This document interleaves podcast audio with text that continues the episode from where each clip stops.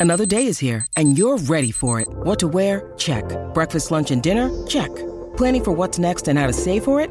That's where Bank of America can help. For your financial to-dos, Bank of America has experts ready to help get you closer to your goals. Get started at one of our local financial centers or 24-7 in our mobile banking app. Find a location near you at bankofamerica.com slash talk to us. What would you like the power to do? Mobile banking requires downloading the app and is only available for select devices. Message and data rates may apply. Bank of America and a member FDIC. When you need mealtime inspiration, it's worth shopping Kroger, where you'll find over 30,000 mouthwatering choices that excite your inner foodie. And no matter what tasty choice you make, you'll enjoy our everyday low prices, plus extra ways to save, like digital coupons worth over $600 each week. You can also save up to $1 off per gallon at the pump with fuel points. More savings and more inspiring flavors make shopping Kroger worth it every time. Kroger, fresh for everyone. Fuel restrictions apply. Hello, beautiful human. Thank you so much for letting us into your ears today. I'm really excited to get to know Lauren Spencer Smith. She is one of a kind. You may have heard her song, Fingers Crossed. She has a brand new one out now. It's called Flowers. We're going to talk about that. We're going to talk about life and so much more. So get ready. And uh, please like our podcast, hit subscribe, and share it with those you care about. That's the only way we get to keep going. Thank you so much for being here. I appreciate you. Now let's talk to Lauren Spencer Smith. Hello, beautiful human. I'm so excited. We're here hanging out in the studio with Lauren Spencer Smith.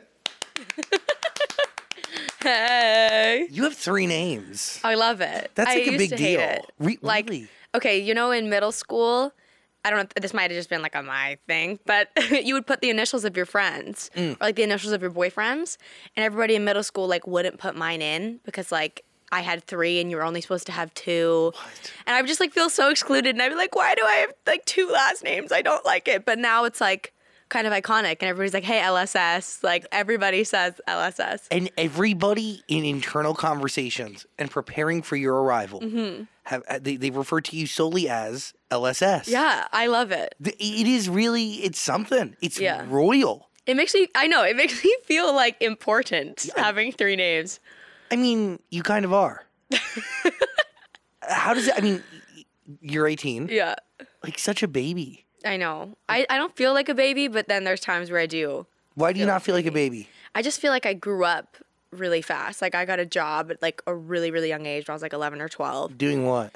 Um, I worked in a restaurant. Um, so at first I started bussing. It was called Smitty's, um, cleaning tables. And then I was just so talkative and like would randomly start taking orders that my boss was like, do you want to just like be a server? So I was like 12, 13, coming home with like $300 in tips. And like I always made money. Like I, my parents got divorced at a young age. And so I just didn't have money. And my parents were like, well, if you want something, you need to go Gotta work. go work for it. And so I just walked in somewhere and was like, hey, I'd love to just start cleaning tables, like whatever I can do. Like I just want to make money. He was like, okay, and that was how I got my first phone. That's crazy. And- Yeah. And, I very much relate to that. My parents also Yeah. divorced, and like it's They all do. I don't know anyone with together parents anymore. It saddens me. I mean, honestly, the rate of success is so low. So low. Are you afraid to be in a relationship? Oh my god. So I'm in a relationship, Oh, Mazel but I just wrote. I know, love him. But I- that's right. A lot of your recent music is about good, Yeah. good love energy. Yeah, and I just actually wrote a song called 41% because we randomly looked up on Google and it said like the world statistic is that 41% of people get divorced. So the ending line is like I don't want to be like the 41%. It's obviously higher in like North America, Yeah. but you know there's countries like, you know, India and stuff like that like that's arranged marriages like they're not really getting divorced with 41 is still high. 41 is insane. It's like 80 something in America. I'm like terrified. My whole life I was like, I'm not getting married because if I don't get married, then I can't get divorced. And it's just a regular breakup. Like, I was so against it for so long. So, what does this new relationship teach you about love? Everything, I feel. Like, my whole album that I'm releasing this year is about how I met my boyfriend. And I thought, like, my career's over. I'm not going to be sad. You're going to make me way too happy. I'm not going to write any sad songs. But all it did was, like, if my boyfriend bought me flowers, I would think about how somebody didn't buy me flowers or they only bought me flowers when they were sorry. Like I would just mm. compare everything and it just gave me so much song inspo to write. Like my boyfriend has taught me absolutely everything about how you're supposed to be treated. Even just like on a friendship level, like people should respect your boundaries and people should care about you and if someone wants to put in the effort they will. Like my boyfriend is like the best of all boyfriends. I got Yeah. goosebumps. He's the best. I'm, I'm obsessed. I'm in love. I'm in my like honeymoon phase forever. So, two questions. One, I mean, in terms of like what that does for inspiration, Mm-hmm. I, I, you know, it's really funny. Like, it, it, good things happen, and you still instantly compare it to Mm-hmm. similar situations that you've been through. So, all of the music you're writing is about yourself. Yeah. How do you meet this person? Yeah. I met him at the gym. Sick. Yeah.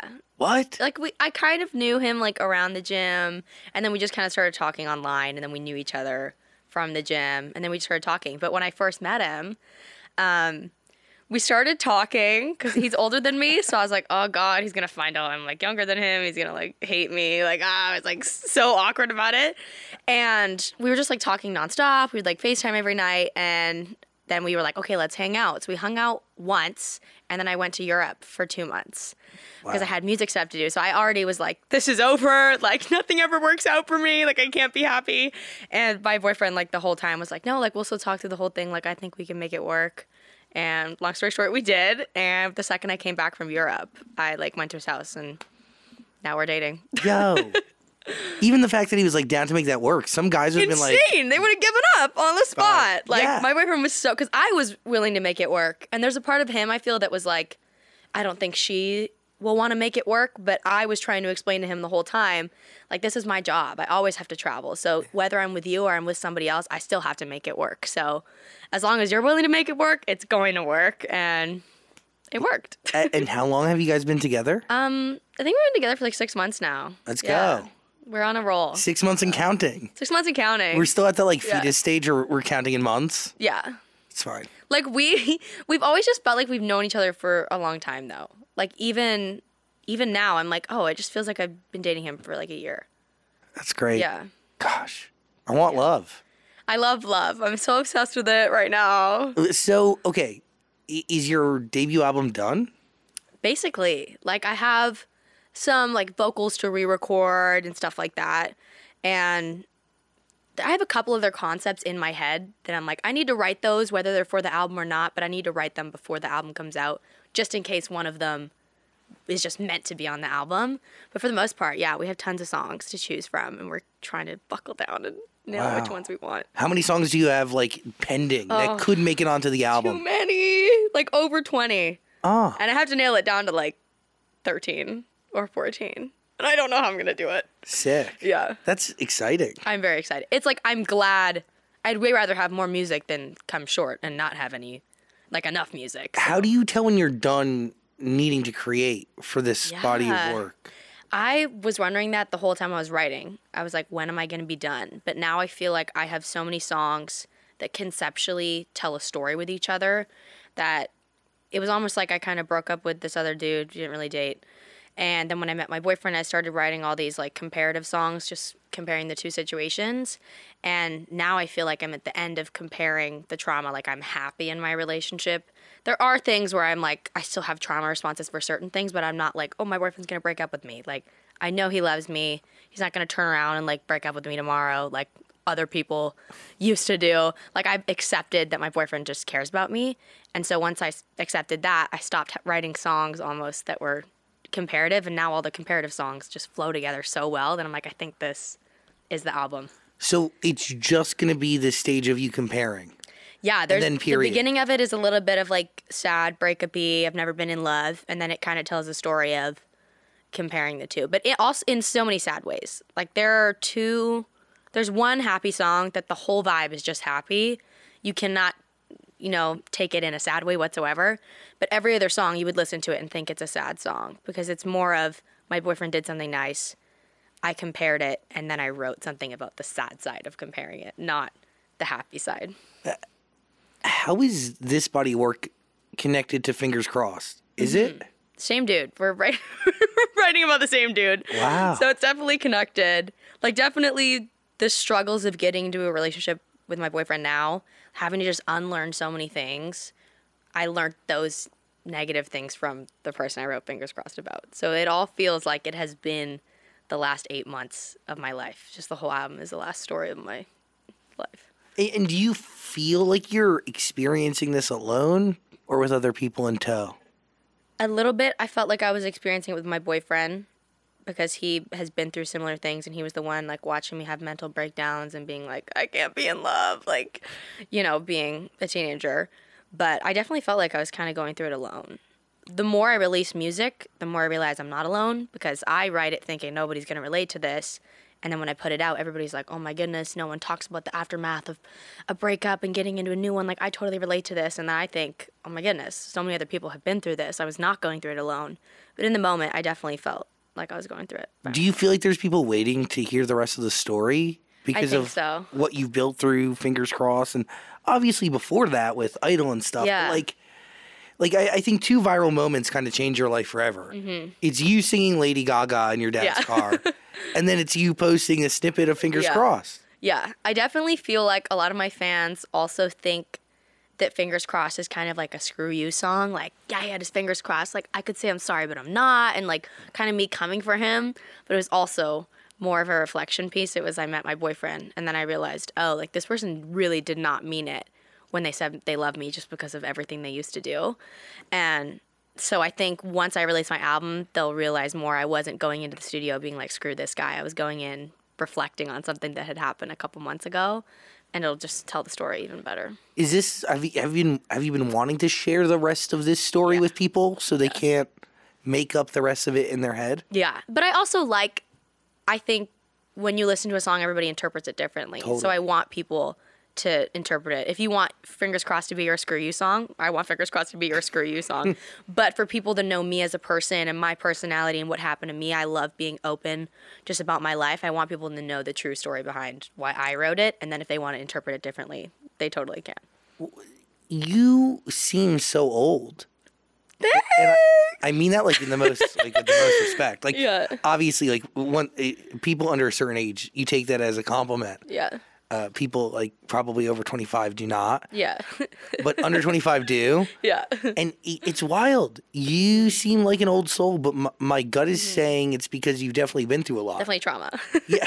it's always trauma. People are like, you seem so old. I'm like, trauma, my childhood. Totally. Yeah. it totally is. And, you know, people would say the same thing to me. You know, I started this show when I was 14, Mm. and like I would be thro- like thrown into like crazy fucking situations all the time. Insane. And then people would be like, "Oh, you handle it well." And it wasn't until like later in therapy I was like, "I definitely handled that well because Yeah. like, it was nothing compared to all the other shit I've been through." No, like sometimes when I'm in therapy, I'll say something and my therapist is like, Lauren, like that's that's a really big deal. Like I can't believe you went through that. And I'm like, damn, that that was a big deal. like it doesn't feel like it was a big deal, but that's low key kind of a big deal for like a 14 year old. Has therapy helped you make music? Mm, yeah. So actually, oddly enough, I started going back to therapy because I watched Joshua Bassett's interview with you. Oh, I'm gonna get goosebumps. And yeah, no, seriously. I went to therapy like last summer, basically lied to my therapist and mm. just like said I was fine, stopped going. And I was like, screw therapy. Like, it's useless. I don't want to go. I wasn't ready to talk about my emotions. And then I watched Josh's thing and just the way he was talking about life, he just like, oh, I like, I had got chills. Me and my best friend both individually watched it on our own and then later came to each other. She was like, did you watch Josh's interview? And I was like, yeah, dude, like, I just signed up for therapy. And she was like, me too. Whoa. Like I literally watched that and was like, I think I need to go to therapy because he seems like he's okay because he learned all these things from therapy. By the way, he's one. He's such an incredible human being. Yeah, he just seems like such an incredible human being. I'm a fan. I, it- me as well, Mm-hmm. forever. Hello, Joshua Bassett. I know you're out Hey there watching. Josh. He's really one- is so incredible, but that makes me happy. But Yeah. also, therapy does. Was that your first time going to therapy ever? uh, in the summer I went and then I like lied, but it was my first time like going back and actually being like, I'm going to talk about my issues And commit.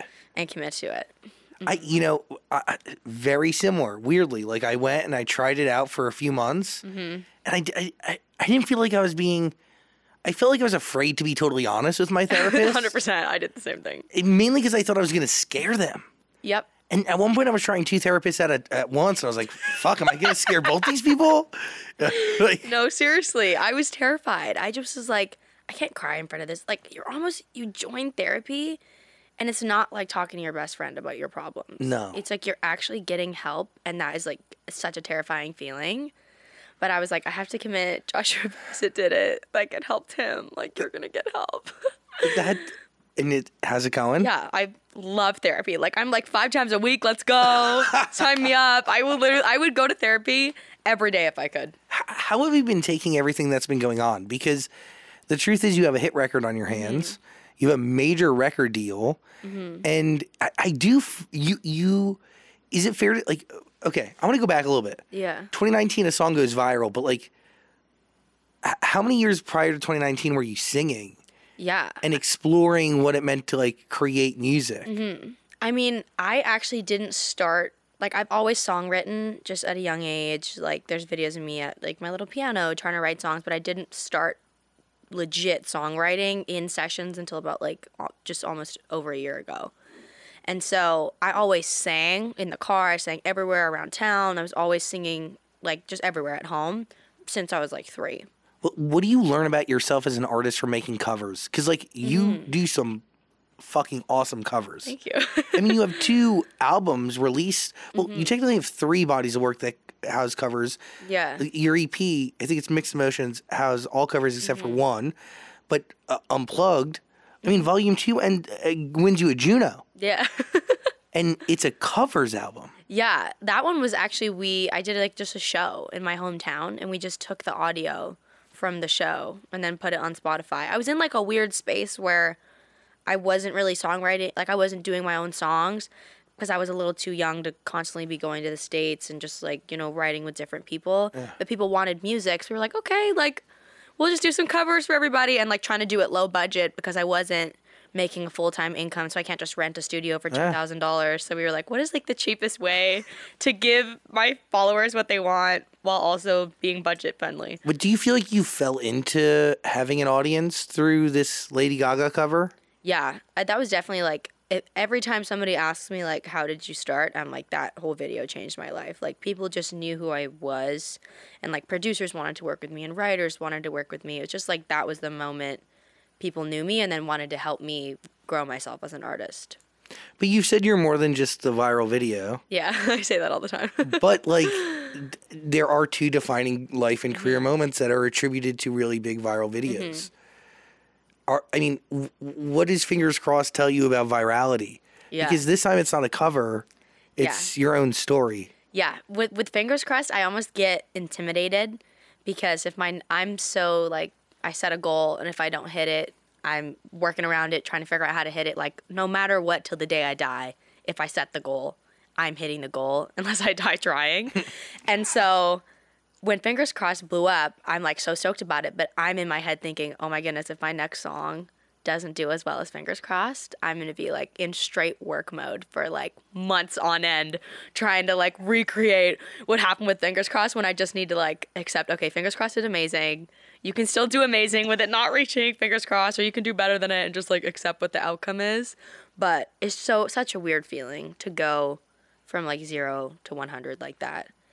It's just so so odd. even though like american idol gives you like a taste Mm-hmm. of what it could be even though like your your Yeah. Your season's historic for two reasons one you're the first canadian to ever make it as far as you did Yay. and two, it's the first season of American Idol to have to be done halfway through your fucking house. so like, like it's already like a Yeah. a crazy show. It made was so even reckless. crazier. Yeah. Like we literally people don't even know this. Like we had to genuinely wake up like hours before. And for me, I was doing it outside on a deck, so I'd have to bring all the equipment back inside every day and reset it up. Like we were being like the sound people, the we were being everything. Just me and my dad. Like I was like, what is even like happening? Like this, we're not even on American Idol. Like we're at my house at the lake. Like what the hell? It was like so odd. But no, like I'm very fortunate that I had different moments. Like I went on Steve Harvey and I was on American Idol. So like I had a feeling of what it was like to be in the industry. I didn't really go from zero to 100. I felt like I kind of went from 50 to 100.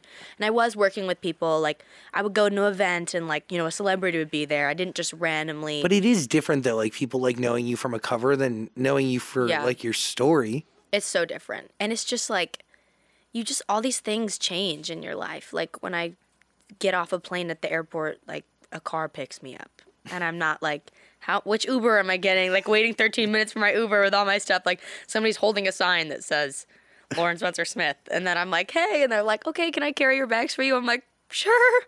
like it's just so many weird things like that It's just it's so odd, so different. Yeah. Is- So, okay, it is crazy because Mm-hmm. the internet changed your life. Music's changed your life. Do you remember the first song you actually ever wrote?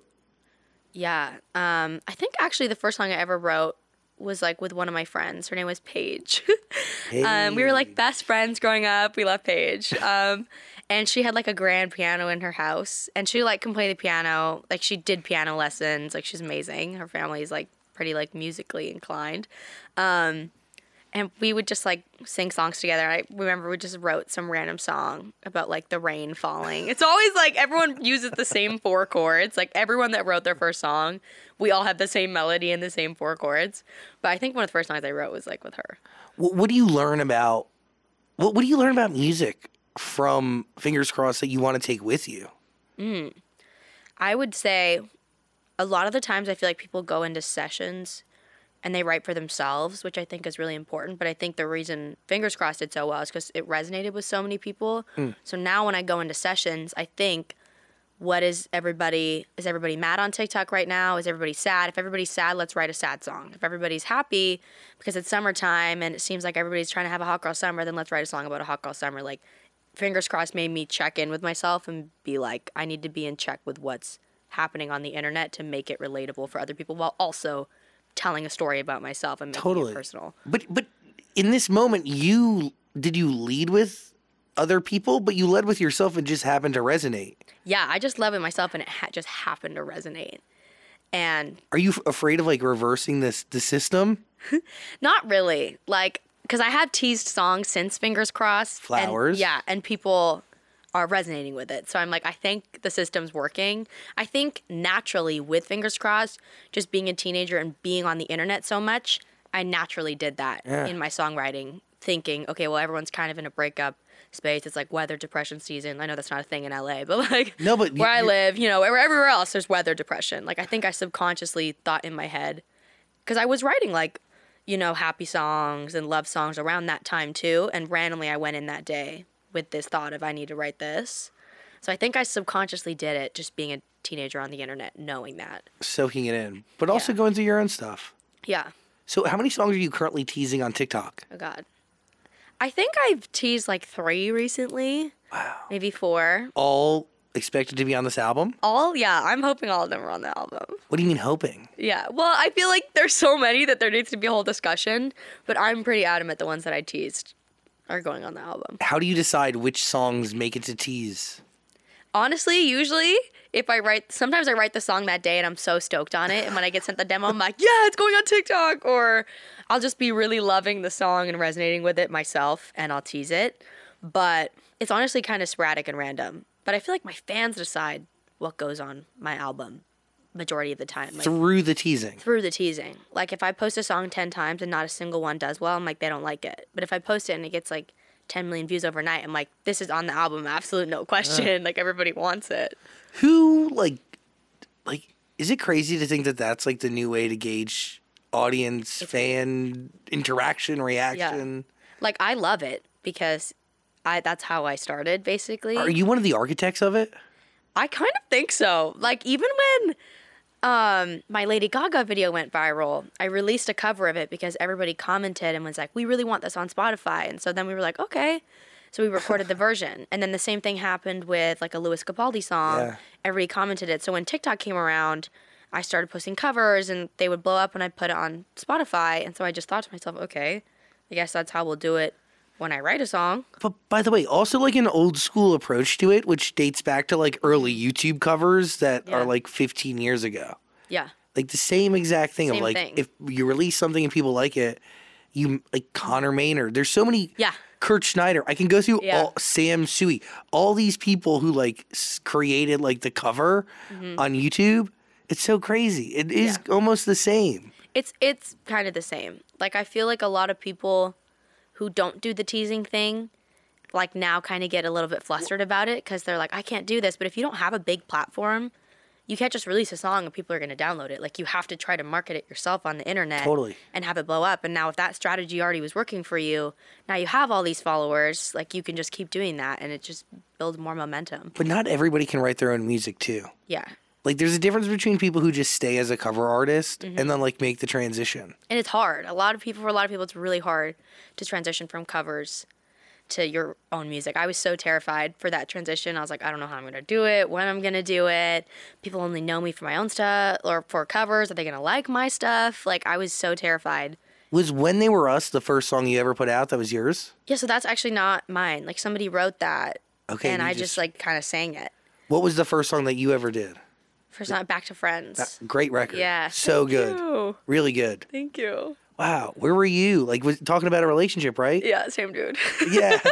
Um, I wrote that in New York with a bunch of my friends um, last July. Wow. Yeah, Sick. yeah. I mean, like it, you were in a, a. The place I received from it was like, just wishing you could go back to being. You don't want to like lose the relationship totally. The whole concept of that song was like, I wish I never told you I liked you because now shit's It ruined it. yeah. And now it's like we're in this weird phase of like, what is this? And we're constantly going back and forth. It's like if I would have just kept my mouth shut, we would just be friends right now. Yeah. I, I lost my best friend because I told them I was in love with them. Never. I anyone who's thinking of telling their best friend that you like them, Don't do don't it. do it. Seriously, I don't lost my best it. friend of 13 years. Oh my god. Yeah, yeah. We haven't talked. It's gonna be a year come June. Aw. Yeah. That's so. Also, what I learned from that experience and my boyfriend now is that like if somebody likes you, you will know. Yeah. Like from the moment I started talking to my boyfriend, I was like, this dude's into me. And he knew the same thing about me. Like, he complimented me. Like, he did all these things. And when you're like friends with someone and you like them, like, you don't realize that they don't do all those things. And you just think, well, maybe they do like me and they're not saying anything. But it's like, if they liked you, they would do those things. You would know. Like, I feel like such an idiot sometimes. Yeah, you invent something that's not there. You just make up reasons as to why. yeah, why they wouldn't. Yeah, excuses. That's a great song title. Excuse. Yo, it is a good one. I'm going to write that. It's going on Please an do. album. you you you are already chock full of songs. yeah. Are you focused on creating other projects too? Or are you right now just solely tunnel focused Mm. on album? So right now, album, and I'm also writing a bunch of Christmas songs. Oh, sick! I really want like a Christmas album Whoa. or a Christmas EP. I already have a bunch of Christmas songs, so now I'm like, oh, I don't want it to be an EP. I want it to be an album. So like original Christmas? yeah. Oh my god. So definitely there'll be classics on it because as you should. Like, Yes. I really want to do like a slow piano of like mistletoe or something Mm. like that by Oh, Justin Bieber. But they're all. I know. I think it could be Well so done. cool. But the Christmas, my Christmas concept is that growing up, I n- loved Christmas. It's my favorite holiday. But because my parents were divorced, it was always so crappy. And so the all the concepts are like. You know, I hate being single on the 25th and like a broke Christmas, which is like when Christmas comes around, you're like, I shouldn't have bought a car in June because now I can't afford to buy my mom a gift. And then you show up and everyone else has money. Like they're all just concepts about like parents w- or Christmas was fun until my parents got divorced. Like Eh. random people actually Christmas is like the best time of year, but everybody I know is stressed. No, it, it, I, I've been saying this for years. Yeah. Christmas brings out the worst in people, and nobody wants to admit it. Nobody admits it. It heightens your depression, and heightens your loneliness, and heightens your sadness. Yeah. It heightens the tension that could be just Exactly. existing. You know what? It's great when it's like you and a child, and you get to witness a child opening a gift. Anything around that, total. Uh, Makes Trash. no sense. And even people like for me, it was like, oh, I'm going. Am I going to mom's? Am I going to dad's? Yeah, like, that being divorced. Oh, the worst. Or the, having the two Christmases, like my dad would like have Christmas on Christmas Eve, Yeah. and then my mom would have real Christmas, and then they'd fight over what gifts they were allowed to get Yeah. me. It was like the it ruined. Yeah. It was terrible. if you're watching this, Yeah. like I appreciate you trying. Yeah. but, like, Seriously. oh my god. And it would just like low key.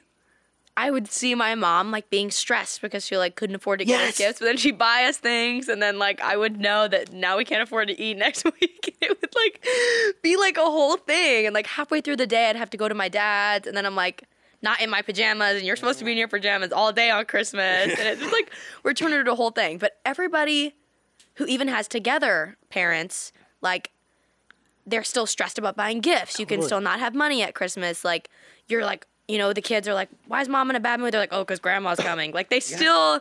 There's I don't know a single family where everyone in the family has like the best dynamic ever, and it's just the best time of their lives at Christmas, and nobody admits it, No. and nobody talks about it. So my vibes are like a sad Christmas and actually talking about the things Love it. that I went through. That's the shit I want to blast on Christmas. Yeah. oh, that's so exciting. Yeah, I'm so excited. Not many people were like, yo, I want to do a Christmas album. Yeah, nobody wants to. I've literally wanted to forever. And I called one of my best friends who I write with. Her name's Gina, and her parents were also divorced her whole life. And I'm like, dude. And she was like, I'm all over this. Like, we both were just coming up with the concepts together. Because I was like, there's only certain people I could write this with. The people who like, even my producer who I was doing it with. Midway through, I'm like, did you like? How did you grow up? He's like, oh, Christmas was great for us. Like my parents were together. I was like, okay, so you're not relating to Yeah, this. Rub it in. Yeah, but I have to write it with the people who like fully, really get it. I'm excited. Yeah. Well, Is it true that you lived in your car at a Okay, certain no, no, point? no. I didn't live in my car. What is going Um, on? I lived with my friends. At, so like, okay, backtrack. Yeah, so this yeah. is like post This is idol. like a year ago. This is like a year ago. oh yeah. wow. I would. I basically went to LA for four months, like last March, and I moved all my stuff out of my room. And I was like, Mom, you can take my room because my mom was like sleeping on the couch Oh. for like multiple years, and I had the bedroom. And so when I left, I was like, Look, I'm going away for four months. You just take the room. I'm not coming back. Like my my thing was, I'm gonna move to LA. It's gonna be great. Not really thinking of anything. And so when I came home, I was like, oh, I don't want to kick my mom like back out of the bedroom. like that's so shady. And so all my best friends were like, you can just stay with us. So it was like summer. Everybody had just graduated. So I was like, okay, I'll just like live at my friend Sarah's house. And so I did that for like a while. And then every time I would go to the, the States or go to Europe and then come back, I would go stay at my friend Sarah's house. Like I literally like lived in her brother's room. her mom's like my second mom because I didn't want to like make kick my mom Yeah, you can't back out, right?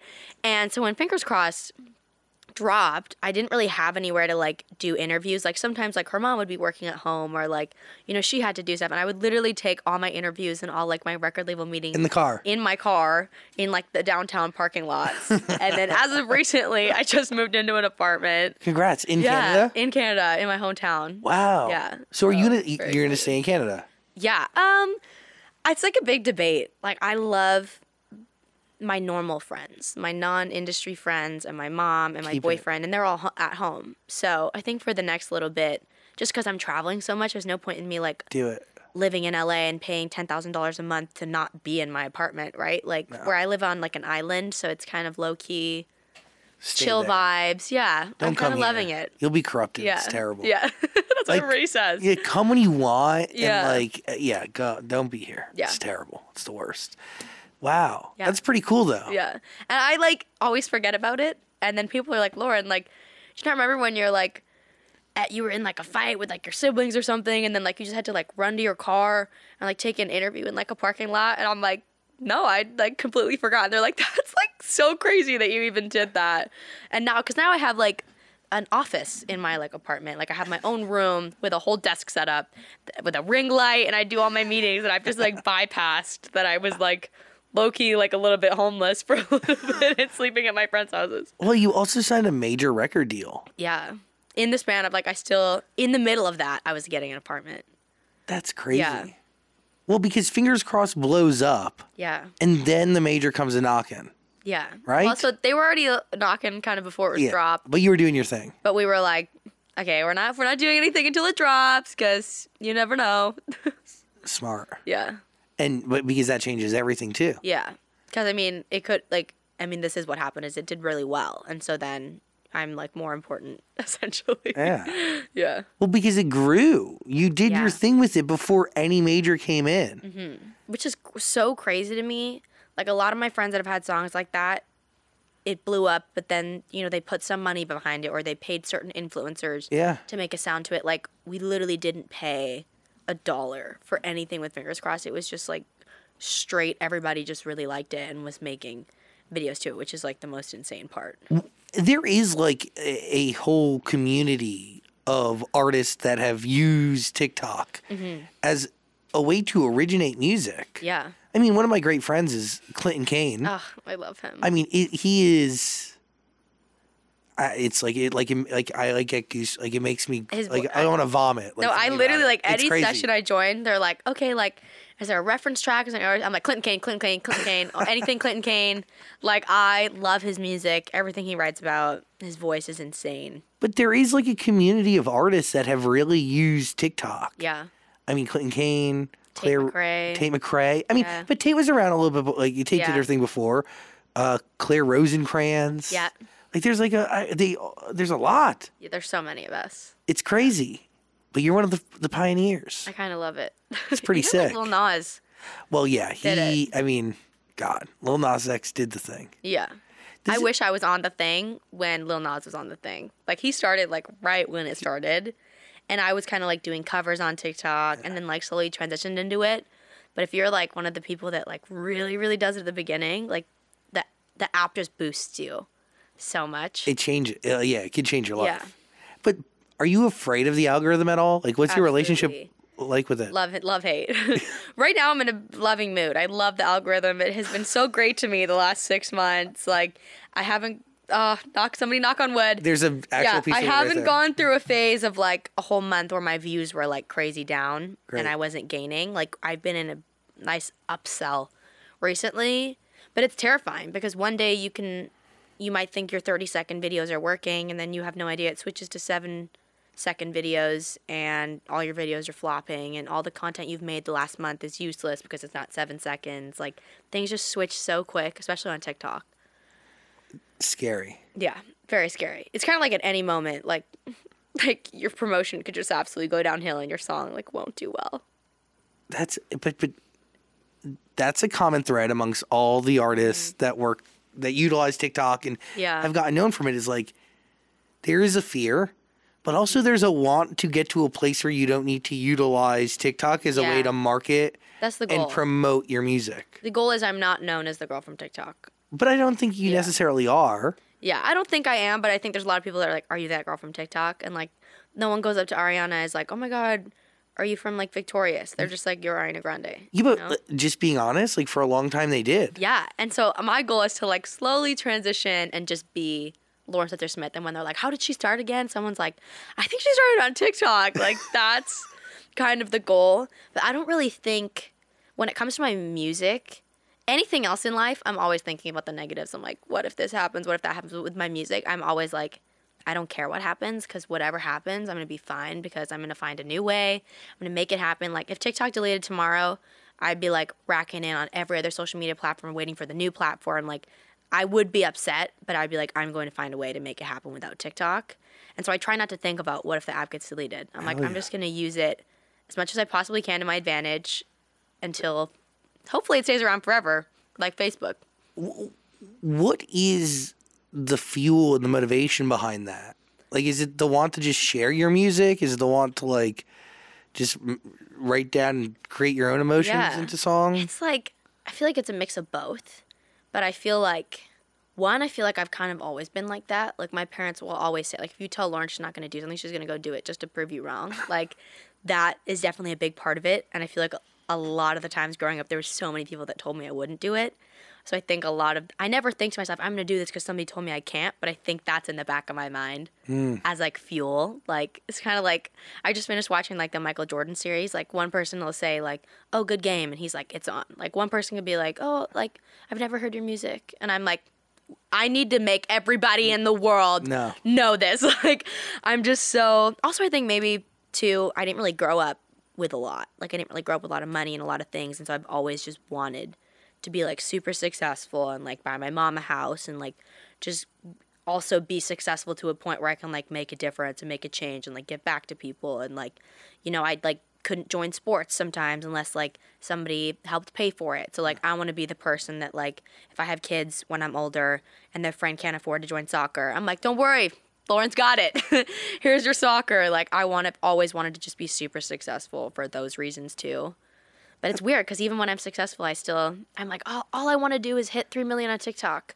The second I hit it, I'm like not even excited. and I'm like four million. Like I never That's even take a moment. Complacency Yeah. and comfort equals death. Yeah, exactly. But it almost everyone's like, you don't even like celebrate your moments. I'm like, because I'm already on the next goal. Great. I was the exact same way when I was your Yeah. age, and it was amazing. I kind of love it. I just feel so like I always want to work. I always want to do things. Don't change that. Don't get Yeah. old because it could change a little bit. Yeah. Honestly, that was like it was like a.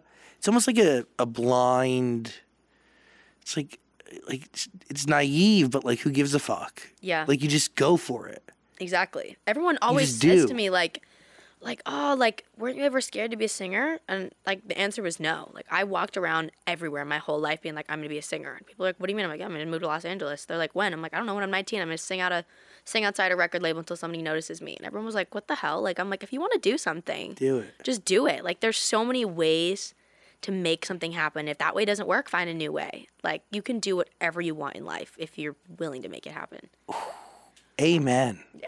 it's true. It is. And I really honestly think is. like it's something that like is kind of new to our generation or your generation Mm-hmm. than like the younger side of my generation.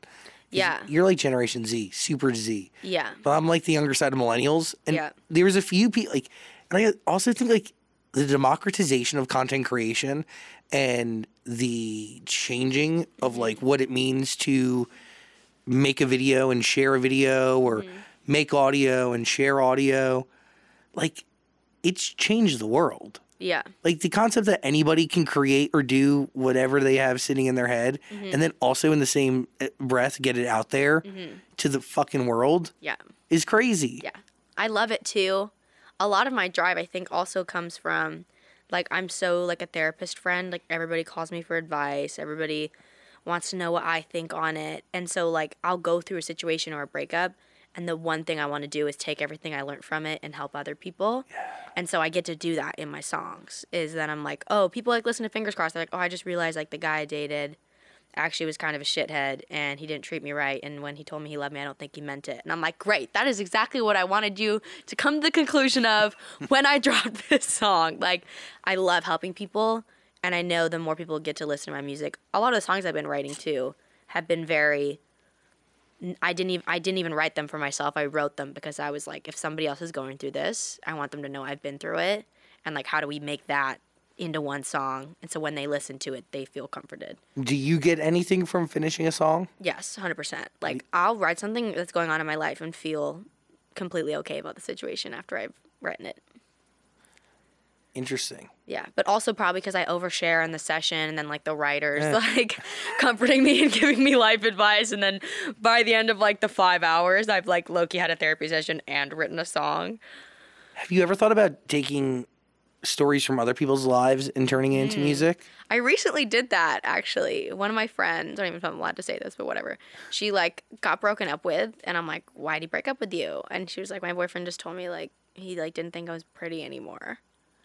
Oh my Jaw god. dropped when I heard that. I oh. was like, first off, anybody tells you that, to the curb, ladies. People, people suck. People seriously suck. And so I wrote a song called Pretty, and the ending of the song is like, Are you stupid or was I not pretty enough? And so the whole concept is like completely not about my life. Do you feel accomplished? What do you feel after that? I definitely feel a little bit less accomplished than when I write something about myself. In a way, because I feel like when I'm writing something about myself, I just feel so connected to it because it's mine.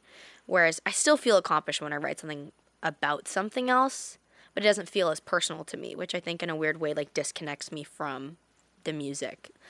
I understand that. Mm-hmm. Like sometimes people like people will send you demos and be like, I really think I could hear you on this. But just the fact that like I'm not relating to what the song's about, I'm like, this song's amazing and it's fire and I think another artist is probably gonna make this a number one hit. But for some reason I can't get behind it because it's not about me. But with a cover, did you have like a strategy or technique behind breaking it down and tackling it? Because obviously you made songs that Mm-hmm. didn't sound like yours, sound like yours. Yeah, I mean, a lot of the times I would look up like some karaoke version and then I would like slow it down and then sing to that. And then that would kind of turn into the. Because even Always Remember Us This Way is slower than the original. I think, or it's a lower key or something like that. I would like sing it in whatever way. A lot of it was my mom too. Like I would sing it to her in a certain way. She'd be like, "Don't sing it like that. Like you sound too much like Lady Gaga when you sing it that way." And I'd be like, "Okay." She's like, "Sing it how you sing it," and I'm like, "Okay." And I'd re-sing it again. She'd be like, "That's the way. That's the way to sing it." That's cool. yeah, This is, I mean, your story's wild. And you're Canadian. I love it. Go Canada. I love Canada. I'm wearing the Canadian colors. Dude, Canada's the greatest country. It- filled with the it greatest is. It everybody's nice. Yeah. like the I live in British Columbia, so like the wilderness is just amazing. the trees, the nature. Uh, They make really good bud there. BC Bud. They're famous for it. I didn't even know that. They are. I know. Yeah. I got you. I mean, you're 18. You shouldn't know. I'm not legally old enough actually. Yeah, it's 21. It's 19. Yeah. That's pretty cool. Yeah. In America, it's 21. I know, it's ridiculous. Wow. I'm not really actually even into that scene whatsoever, but it's like to know I'm not allowed bothers me. Like when someone tells you you can't do something, you want to do it. So I'm Yeah. like, that's so annoying. Like, You're not. You, you don't really want to do it. yeah, no, not at all. But just because you can't, you want. But just because I can't. Exactly. So American Idol, just why'd you do it? Were you afraid? Like like it is crazy. You may be one of the most successful things to have come out of American Idol in recent years. I actually haven't even thought of that. Oh, it's true. Um, I actually had someone I was working with that just really wanted me to do the show, and there wasn't really like any Canadian options Yeah. really, unless like I went to Europe or something like that. Um, well, like City TV, I think airs American Idol in Canada, right? Yeah, it it's like everyone TV? I knew had to like go get the channel Yeah. when I was like going on it because it like wasn't just a thing that's like on the TV. Um, but I had someone I was working with, and they just really wanted me to do it, and then I kind of started looking into it a lot more. I had obviously watched it and watched all the YouTube videos, and I was like, okay, sure, let's audition. And I just kind of like went and did it. I didn't honestly didn't even like think twice. I was like, okay, I'll just audition. And I just auditioned, and the next thing you know, I was on the show, and I was like, great, now I want to win. There we go. yeah. Do you have a date for the album? Uh, no, not yet. Ooh. Yeah. How about tour? I know I'm doing like some shows and some festivals this year. Um, pretty sure I'm doing some shows in like LA and New York at some point. Don't have dates for that yet though either. And then I might be doing some shows like with some other artists debatably in like September. Um, but I'm definitely hoping to do my own tour for my own album next year. Exciting. Yeah. So like next single, Flowers. Yeah. That's the next one. When is it coming? Yeah, I actually am telling everyone today it's coming April 14th. Ooh. Yeah. So really soon. Ooh. Yeah. Very nice. I'm very excited. Two weeks. Yeah, not even. Sick. Yeah. Yeah, what is it? 11 days. Yeah, 11 days. Ah, I'm Wait, so excited. Is it April 4th or 3rd? What's today? Oh, 10 days. days. 10 days till flowers. Yeah. That's exciting. I'm so excited. How do you know a song's done? That's a great question. I actually don't usually leave sessions with like out the song. Not like fully done, like you know, you need it mastered, you want to make sure the vocals are right, but like just for the songwriting process and like the vision of what we want it to sound like, like I won't leave the session until like we've done the lyrics, we've done all the melodies, and we know exactly what we want. Have you ever left a session because you knew you weren't getting anything? I wish. Usually, what happens was I just would like blatantly be bored and like low half-ass write the rest of the song, and they'd be like, "Great, we're done," and then you never listen to the song again. I wish I was that person that had the courage to mid-session be like, "This isn't working." No, I- But I usually just like finish it, and then I'm like, "Oh, I should have said something," but I almost feel worse saying something mid-session. because then you feel like you offended them. Yeah, and it's just I might as well finish it and then be like, oh, I didn't make it. You know what I mean? Like just keep everything neutral and nice. But I haven't had that happen in a really long time, actually. Are you selective on who you choose to work with? Yes and no. Um, there's certain like personality types that I feel like I connect with better with. Like if they're like, I don't know, random example. Oh, we have this person who's like you know, super like, oh, she's a female and she's also like, she's exactly like you. She's like super outgoing and likes to be the leader in the room. I'm like, I already know that's not gonna work because there's two leaders now. Like, I love writing with people that are just like timid and like really can like pull the story out of you. Um, but I'm kind of I for the longest time when I started writing like just over a year ago, all I wanted to do was do a session with like basically somebody new all the time because I wanted to learn. I wanted to learn who I liked writing with, how other people write, to learn what my writing style was. Now I feel like after doing all that for about a year, I've nailed down what how I like to write. So therefore, when I'm picking who I write with, I make sure that they like to write the same way that I do. So we're connected lyrically and just melodically and concept wise. You know exactly what you're looking for. Yeah, but I definitely will mainly honestly work with anyone. If someone was like, "This person's really great. Here's some of their stuff," I'm like, "Set it up." yeah, Do you do that to learn? yeah. Usually to learn. I feel I love writing with like I have some core people that I'm like these are my people. I could have sessions with them at any moment and they're something great is going to come out. But I do like incorporating new people to learn. What is your writing flow? Like, even though you're going to release an album mm-hmm. before the end of the year, Yeah. will you keep making music? Probably. Yeah. There there's times where we're like, okay, buckle down, session every day for 2 weeks, mm. like song song songs, and then there's times where I'm like I have there's nothing going on, guys. I'm just in love and I'm calm. Like you need to give me a month. I need to get in a couple fights. Like I need some concepts in my life. But I'm anytime something happens, I always want to write about it. Like you know, we you randomly said excuses, and I'm like, that's a song title. I'm already like, I want to write excuses. Will you write on your own and then go to sessions with notes? so I'll write like sometimes if I have a bunch of sessions at once, I'm not walking in with like a paragraph of what I think it should be. I'm like, here are the concepts I've been thinking. Let's come up with something. But most of the time, I walk in being like, I really want to write a song called this, and it's about this, this, and this. How can we make that? And they're like, great, let's do it. Piano or guitar? I'm like, piano. Like, usually I have written out what I want it to be about. And sometimes that changes when the other writer's like, what if we flop that? Or what if we call it trees? Like, you mm. know, sometimes somebody flops and you're like, that's a wonderful idea. Oh my God, let's do that instead. But most of the time, I have an idea of what I want to say. And how do you decide if it starts on a piano or a guitar? Mm, you, honestly, right now, I'm in a phase where I'm like, how many piano songs do we have on the album? How many guitars? What are we missing? Do we need an upbeat? Like, hmm. I'm kind of being like, we can't have a whole album of just piano or like just guitar, just all of one thing. So I'm trying to even it out. But most of the time, it's like if I've been listening to Go to Hell by Clinton Kane on repeat, I'm like, I want to write a song like Go to Hell. Like, or I'm listening to Julia Michaels, JP Saxe, If the World Was Ending. I'm like, can we write a piano sad song? Like, it usually depends on what I'm inspired by. Vibe. And then I'm like, hey, can we do a similar vibe to this? You I, did I see you at Tate McRae's concert? Yeah, probably. Like on the roof? yeah. Were you there? I like I was there, but I I, I didn't know if it Like was the you or first not. night? Yeah, yeah, Oh my God, yeah. I was totally there. yeah. I mean, everyone was there that, E- that night. e- literally everybody was there. yeah, Olivia Like, Rodrigo it was, insane. there. I, I know. Who else there? You were there. Gayle was there. Addison Rae was there. Addison Rae. Was. Addison Rae there. and all her friends, whose names I forget, but they're definitely I've seen them on the internet, so I know that they're people. Ah. And who else was there? Alexander twenty three was there. I love him. I I saw him and I was like, I wanted to say something so bad. and, Oh, like, you should have. That's just what everyone said to me. They were like, Lauren, you're gonna miss the moment. Like you should say something. I was like, I don't know, I can't. Like I'm breaking out, but I love him. Oh, now I want to introduce you to. He is ma- he has a song on his TikTok that he hasn't released. I want him to release it so bad, and it's about like, um, it's like guess the hardest part of getting old is that some people that you love don't, and it's about how like I think someone passed away in his life. And he's like the hardest part about growing up is that not everybody grows up with you. And I was like, dang.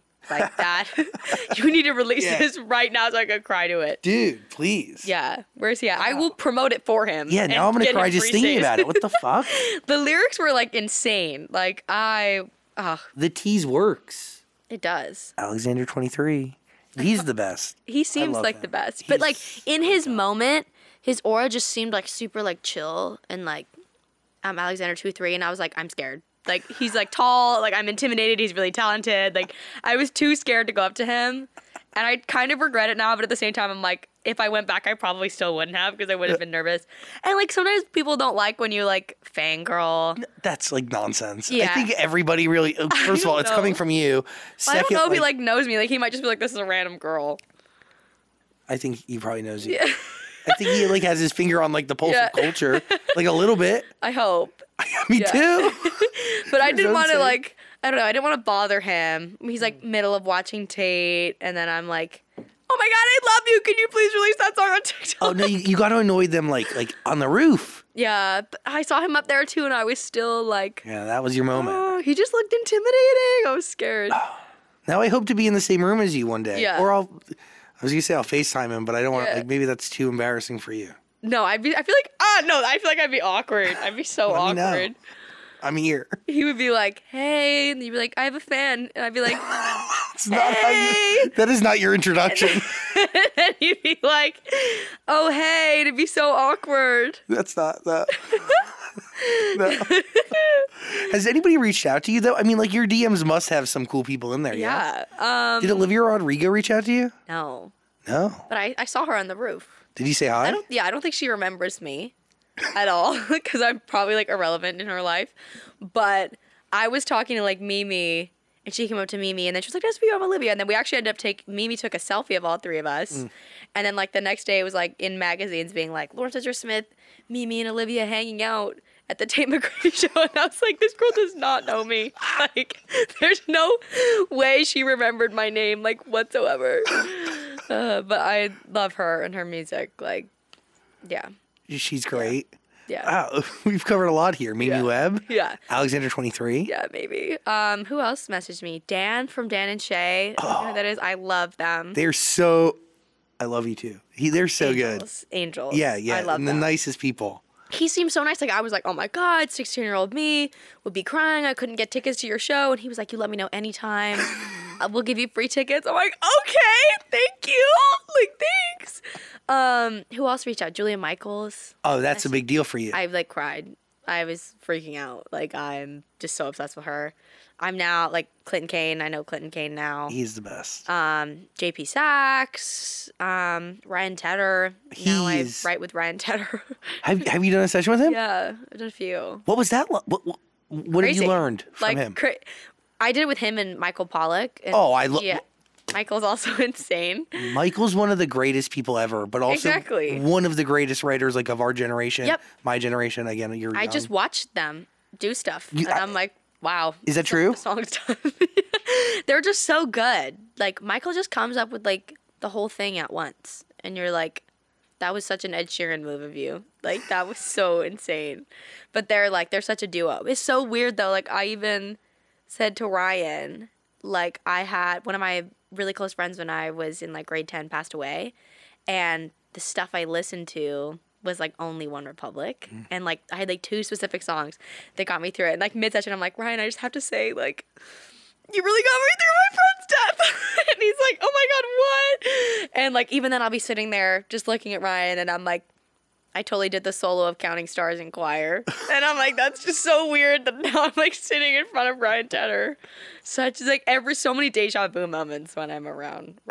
Your sessions with Ryan Tedder is it always with Michael or is it just Yeah, it has been. really everyone? Times. There was another one. Um, who else was in it? I think his name was Andrew. I do that could be wrong. Are- Any songs for the album? Um, I think so. I think there's I think there's at least one. Ooh, There's just so many that I don't know right now. There's like five that I'm like, that's for sure on the album. Everybody agrees with it, and the rest are like, tomorrow may not be promised. yeah, that's crazy. yeah. Ryan Tedder. It's just so, like that kind of stuff just goes oh, so over your head. Like when I'm sitting there with Ryan, I don't think I'm with the Ryan Tedder from OneRepublic. I'm just like, oh, I'm in a session, and Yeah. a week later, I'm like, that's so weird. Like what the hell? That was the Ryan Tedder. Yeah. Just making art with a peer. Yeah. Just writing songs with the guy who has every number one hit in the world. And then when you go use his bathroom, the Adele Grammy's on the toilet. And you're like, okay, I'm in a superstar's house. A, So- a reminder. Yeah, just a reminder that he did win a Grammy. It's awesome. So crazy. By the way, please listen to Lauren Spencer Smith's music. There's going to be a link in the description below. Flowers is the single that is coming Yeah. April 14th. Pre save it. It. Link below too. Yes. That's really exciting. I'm so excited. It's one of those songs that I'm like, out of all my songs, I think it's in my top three favorite songs I've ever written. Where does Fingers Crossed fall in that? Mm, I would say that's in the top top three as well, probably. But that also might be being influenced by the fact that it did really well. But at the time, I was extremely connected to Fingers Crossed, and the reason I wrote it. It's a good song. Thank you. I think it's a great song. I remember leaving the session, and just like thinking, like, dang, like this one like seems a lot better than the rest of the other songs I've written. To you, what sounded different? It just the melodies just sounded really catchy, and a couple of the lyrics seemed very spot on. Like saying like I want all the tears back that I cried. I was like I've never said something like that. Like for a while when I was writing, I felt like I was writing basic, you know, writing what everyone has written in a normal pop tune. Whereas midway through writing, I started like listening to JP Saxon, Julia Michaels even more, and just realizing how specific they were with things. And then I started to be really specific. And Fingers Crossed was one of those like first couple sessions of me being like, I need to be specific about what happened to me, and really say it in the lyrics. And do you keep that moving forward? Yeah, I do that all the time. I'm like, we need to say, you know, I have one song and the opening line is like, showed up at my house at eight o'clock because my boyfriend picked me up at eight. Like, I'm like, let's tell exactly what happened in specific form so people can like envision themselves in the moment. Genius is in details. Yeah. It's also what sets people apart. Yeah. It's wild. Being normal is boring. Nah, but like Yeah. focusing on details and being yourself and like uh, that's yeah, Mm-hmm. It makes it easier to write the song because then I'm like, what are we writing about? I'm like, okay, we're writing about Matt, which is my boyfriend. I'm like, great. He showed up at eight. He looked cute, and I'm like, then the, the whole song is like, you you brought me flowers, looking all dressed up, are the next words. I'm like, great.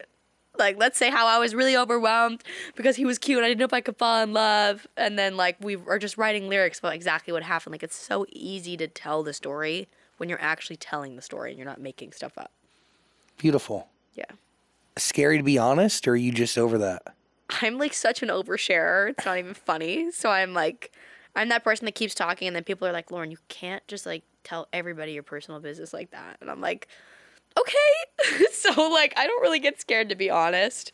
I almost have to pull back, being like, the person I wrote this about, is this like offending them? Really? yeah, because I'm like, oh, what if I write this? Is that like shady that I just like gave the exact story? But then I'm like, mm, nobody would know. Like, I definitely think about it because I'm way too honest in my songs. Nobody would know except for that person that's yeah. about. And then I'm like, is that bad? No. Yeah, Do they deserve it? a little bit. Nah. Yes and no. You know, it's really interesting. Like I, you, you mentioned the Joshua Bassett interview, and we're talking Mm-hmm. about writing music about people, and I took a very hard stance in that conversation. Yeah. Um, but mostly just about like, not about writing about people in your art. I Mm-hmm. think you should, gosh, it's your art. It's whatever is you. You should share however, whatever you feel comfortable. But it is interesting, like writing music about people and then letting people kind of interpret the rest. Yeah. Just putting it out there and then just like walking away. it is like I always tell people, like if my fans randomly discovered who Fingers Crossed was about, I would go on the internet and lie and be like, "It's not about them. We're still friends. What are y- y'all are mm. playing?"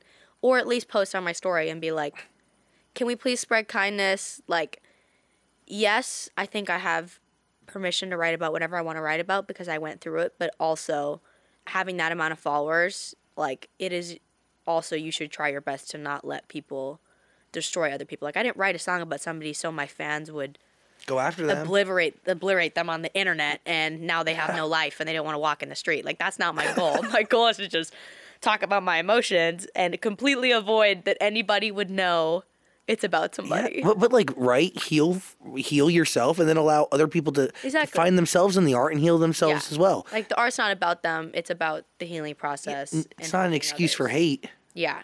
And I've never been about like like yeah, I don't think the person I like wrote it about deserves to be you know, thrown under the bus. on the internet. yeah, like I don't think they deserve that. I want everyone, even if they, I feel like they did me wrong, to like do well in life and find themselves. Like I would never want someone like I'm doing well, so why would I like wish hate That's on beautiful. somebody? Also, like if that person didn't do it to me, I wouldn't have fingers crossed. So I'm like, thank you for the trauma.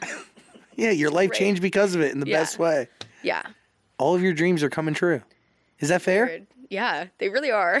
a lot of them have already come true. Do you have like a list? Like, like I did, and I have ticked off almost everything on the list, other than like selling out certain stadiums and We'll stuff get like there. that. But like, I always wanted like, I don't know, like my song to be in the top forty radio, or like, I wanted to be like the only things I, like I have to make a new list. Like when I first started meeting with people after Fingers Crossed, like label wise, they're like, "What's your list?" And I would be like, "Oh, I want to be on a billboard in Times Square," and like little lists like that. And like now they're like, "What's on your list?" I'm like, "I don't know. We crossed everything off. I need bigger goals." is like, Rogers stadium or arena on your list?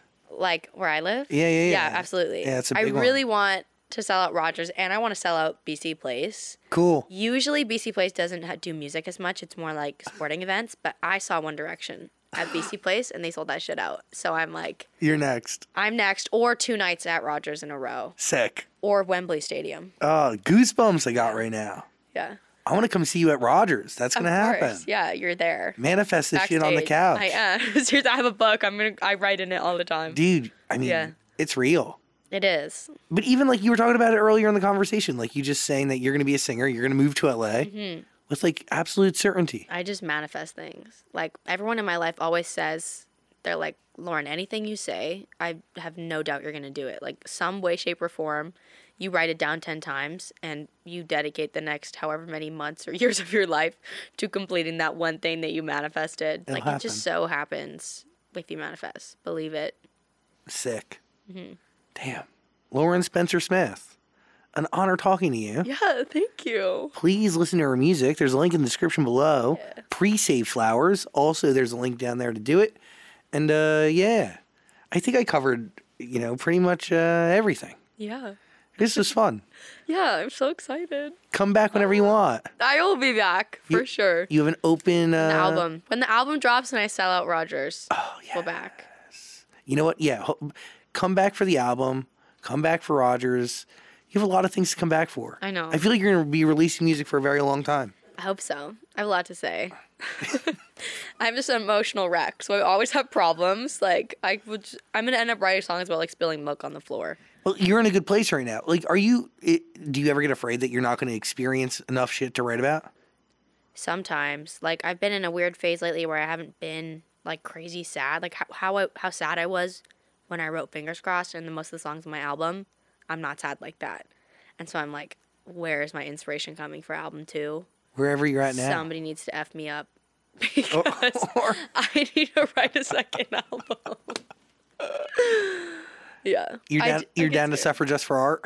I'm down to suffer for art, but I think there's other things I could write about that I haven't fully tapped into because I've been like, it's okay, we can write the first one about boys. I don't need to get Mm. into anything else. Whereas like my writers know my life story and they're like, Lauren, there's so much we've been trying to get you to write about, but you won't write about it yet. So maybe when album two comes around, I'll be like willing to open up about that stuff. Slow and steady. Yeah, slow, extremely slow. Lauren Spencer Smith, everybody. Thanks for hanging out. Thank you. Appreciate you. Yeah. Whee. Hey, beautiful human, you made it through our interview with Lauren Spencer Smith. If you want to see it, it's up on YouTube. All you got to do is search for The Zach Sang Show. We'll be there. And please subscribe to our podcast, share it with those you care about, and let us know who we should interview next at Zach Sang Show on any form of social media. Please don't be afraid to reach out. Now, have an amazing day. Be safe. Don't go to jail. Hug your family if you can. And I'll talk to you soon. Today's show is hosted and executive produced by Zach Sang. It was also executive produced by Michael D. Ratner, Scott Ratner, Grace Delia, Dylan Martyr, Dan Zolot, Joshua Rusak, and Olivia Rudensky. Music by James Ashuto. Senior producer Caitlin Plummer. Associate producer Eve Bishop. Production sound mixing on today's show was done by Alex Goins, Nico Pierce, and Joseph Hartshorn. Sound mixing was done by Daniel Chavez Crook and Ivan Wayman. Post production manager was Caroline Rude. Production manager was Michelle Doristock. And our production coordinator was Bryce Hurlis. And that was an episode of The Zach Sang Show. Talk to you soon.